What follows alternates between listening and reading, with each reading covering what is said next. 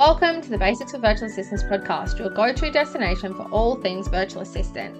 I'm your host, Paul, and I'm absolutely thrilled to have you join us today. Just four short years ago, I took the leap into the world of virtual assistants, and let me tell you, I have never looked back. Now it's my turn to help you take the same exciting path. As we explore this world together, I'll be sharing my experiences, insight, and all the valuable lessons I've learned along the way. So get ready to explore the world of virtual assistants, uncover its limitless potential, and let me guide you on your path to becoming a successful virtual assistant. Your transformation into a skilled virtual assistant starts right here, right now. Let's get started. Hello, and welcome to the Basic VAs podcast. I'm Paul, your host, and this is the very first episode. And I am so excited to jump on and share with you everything I've learnt over the years that I have been a VA. I absolutely love being a VA. It has been the most game changing thing for myself and my family. I started out as a virtual assistant four years ago, and I've been working as a full time virtual assistant for the majority of that time. And I created this podcast because I want other people to be able to become a virtual assistant, whether you're a student who's working around studying, whether you're a new mum who doesn't want to go back to work. I just think there is a spot in the virtual assistant world for every single person, and that it is the right step for so many people who are looking for a change. So, in this podcast, I'm going to be sharing with you everything that I've learnt over the last four years so that you too can jump in and become a virtual assistant. Today, we're tackling a question that I see pop, in the, pop up in the VA community time and time again. How do you work out what your niche is?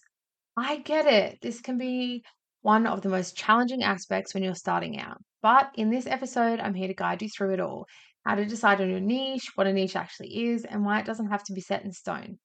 It can be so hard to work out what your niche is in the beginning, and it can seem like such a daunting task. Now, before we go any further, I want to make it super clear that you do not have to lock yourself into a niche. Part of being a virtual assistant or a business owner of any kind is pivoting your business as needed. If you choose a certain niche now, you can change it any time.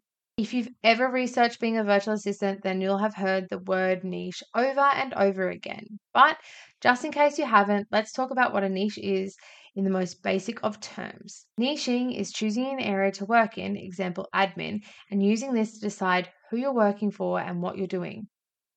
Most of the time, when you hear about a niche in the VA context, you'll hear people say my niche is customer service or social media. But honestly, there are probably a thousand different niches from YouTube to podcasting to blogging. The opportunities to work as a virtual assistant are endless. But how do we choose our niche? I like to start with these two questions. One, what skills do I already have that I can use to serve clients? And two, what type of tasks do I want to be doing as a virtual assistant? Let's start with the first question. These can be any skills. You really need to think outside the box. Have you been editing or creating reels for your personal account? Did you learn something in a class at school? For me, I did a certificate three in business admin in high school because it was an easy subject, but I, it still contributed to my OP, which, if you're not in Australia, this is what we used to use to get into university. So, this was a skill that I could add to my list. I want you to brainstorm a list of any skills that you have from any previous job, school, or a personal hobby. It can be something super simple like you're good at writing emails or something outside of the box as coding skills. Anything that you think could be transferred over to a business or offered as a service. You'd be surprised what skills transfer over. It was good communication skills as I worked in customer service, basic picture and picture and video editing skills, and my Cert 3 in business admin, which covered the basics of being a receptionist. There are a hundred examples that I could use, but you get the idea. What skills do you already have that can be used to serve your clients? Just get it all down in front of you on a piece of paper or in the notes in your phone. Now, on to the second question to ask yourself. What type of tasks do you want to be doing as a VA? What is something you dream of doing? If you thought about being a VA, then you probably have something in mind.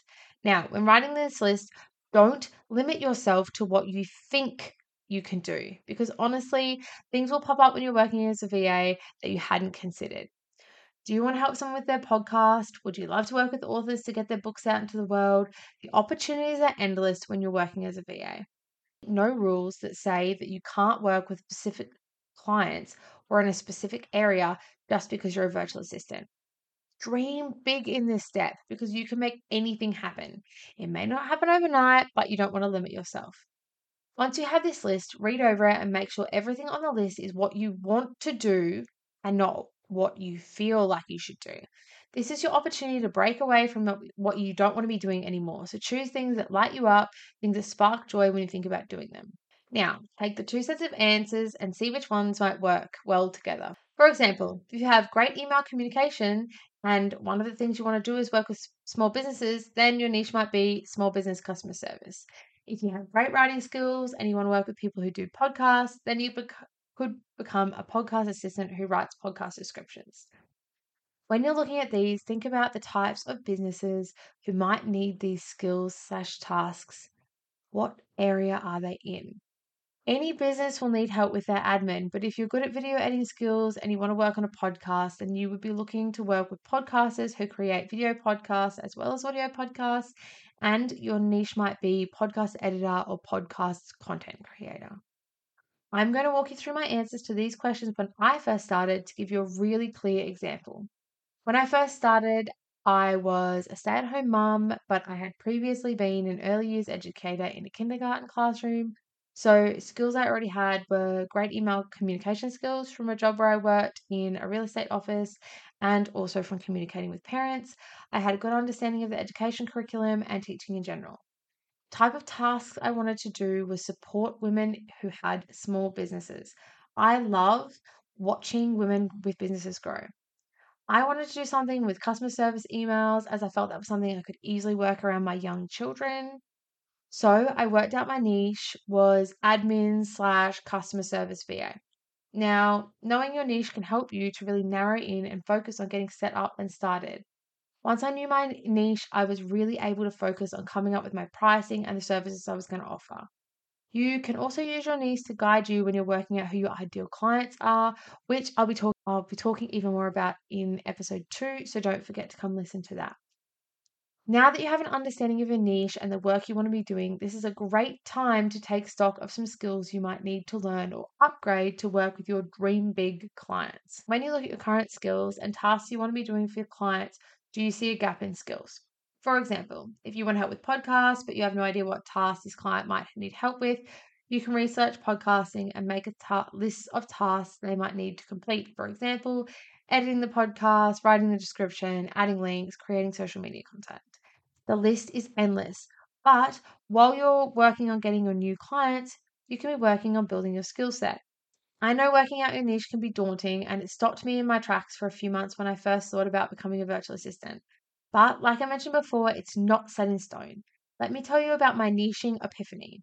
I've been working with this amazing client, one I still work with today, and she had a task that needed to be done, but it was outside my niche. Asked if I could help her out, and I was so torn.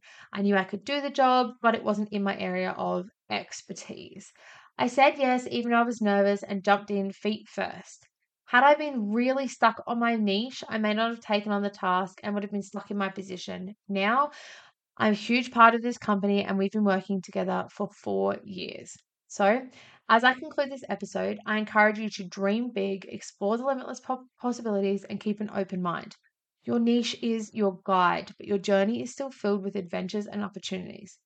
If you need a sounding board, contact me on Instagram or join me join our vibrant Facebook community group, The Basics for Virtual Assistants. I'd love to hear your thoughts on the episode and any questions you may have. Don't forget to tune in to episode two, where we'll, be, we'll delve into the world of ideal clients and why they're so crucial to your virtual assistant journey. Until then, remember that your journey is a work in progress and you have the power to shape it in incredible ways. Thanks for joining me on the Basics of Virtual Assistants podcast. I'll catch you in the next episode.